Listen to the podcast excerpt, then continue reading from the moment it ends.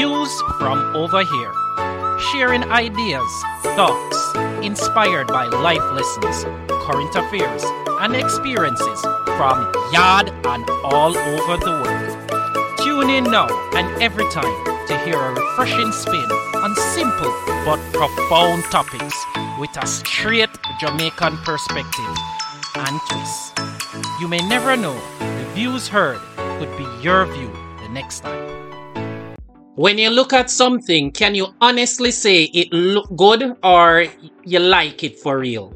On today's Views from Over Here pod, we will be looking through my eyes. Hopefully, you will see it from my way and look at an age old myth, which is is beauty in the eyes of the beholder. Then I will add a few comments on what you're attracted to, if it is mainly, if not absolutely physical. First up, could you describe something you find beautiful or attractive? What would that consist of? Let's start with the human, the most supreme being.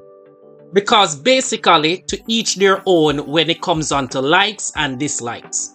You have guys that go for Playboy models or Barbies, and then you have the youth them that are into the tickers, kind of girl with the flesh on them bones, like a curvy diva.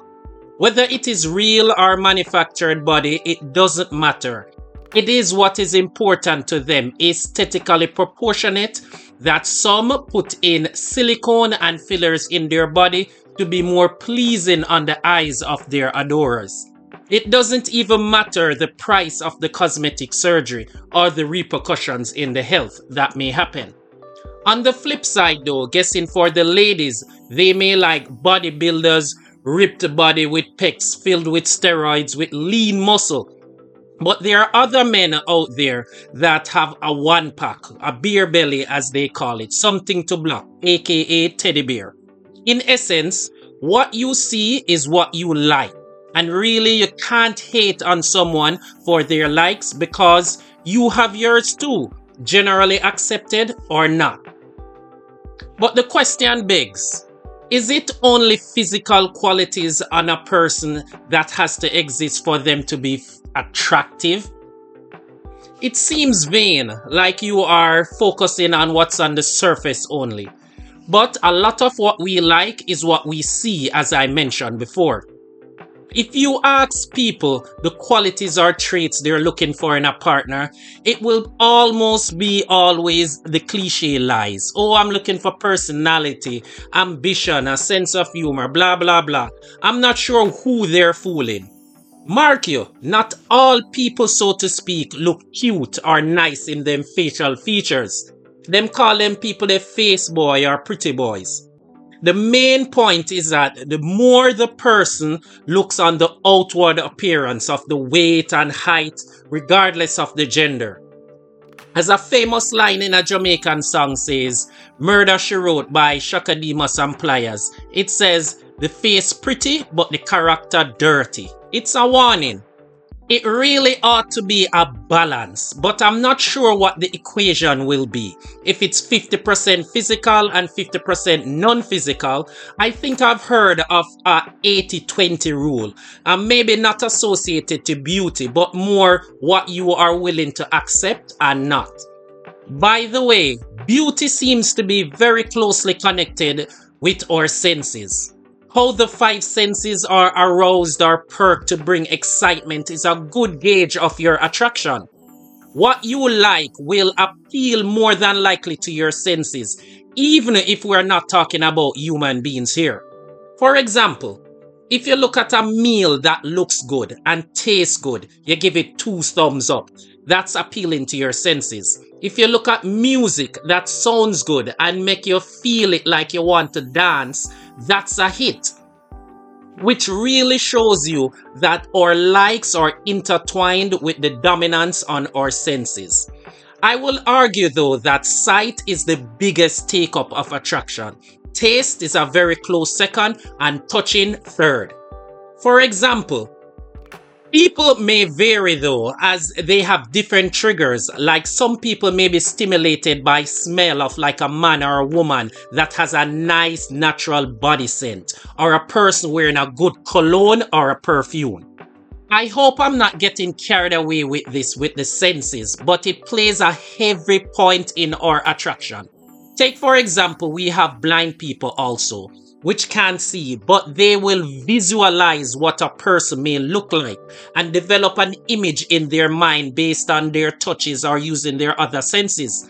This seems petty, but have you ever thought after calling someone for the first time or you get a wrong number dialed and you say to yourself, boy, that person is so nice. Maybe you start thinking, what do they look like? Which kind of brings us right back to the point of that physical attraction.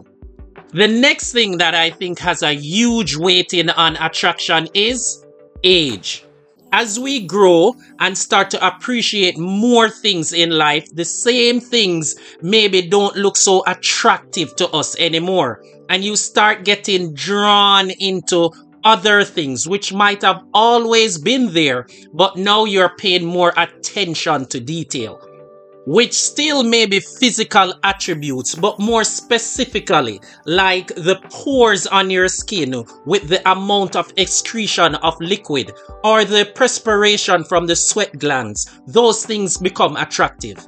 Other physical likes are out there, and those are what people call fetishes. And I'm sure you have yours, and others have what is called safe words, just in case they have to use it. I will tell you my safe word if you tell me yours. I'm not sure what you're into. But getting back on topic, your attraction to things can be overwhelming and you end up can't helping yourself and them call it when you're weak or you have an obsession which can be too strong and then you start being categorized in the stalking column and you need a restraining order because you're simply drawn to what you like or attracted to. And that's how powerful that, that physical attraction can be. All right, coming to a cul-de-sac. We're all living and we are able to change. We develop, we grow, and others around us change too. We will always have our likes, but don't discriminate and exclude or bar anyone from the experience or interaction. You never know they could be opening up for you and they can learn something new and give your sense something different to be exposed to. Just maybe, you never know, you might end up liking it and broaden your attraction scope if you start getting an attraction for something otherwise than physical. But don't forget, there is always the law of attraction that suggests that positive thoughts bring positive results and vice versa. So maybe start liking other positive things which might not be physical. And remember, your standards for liking is not for anyone else, as you have to go live with your decision when you make it. After all, the perception of beauty is subjective. And ponder this before I go. Do you think you look good or attractive? and why and why not would be the reasons why you think there is an attraction.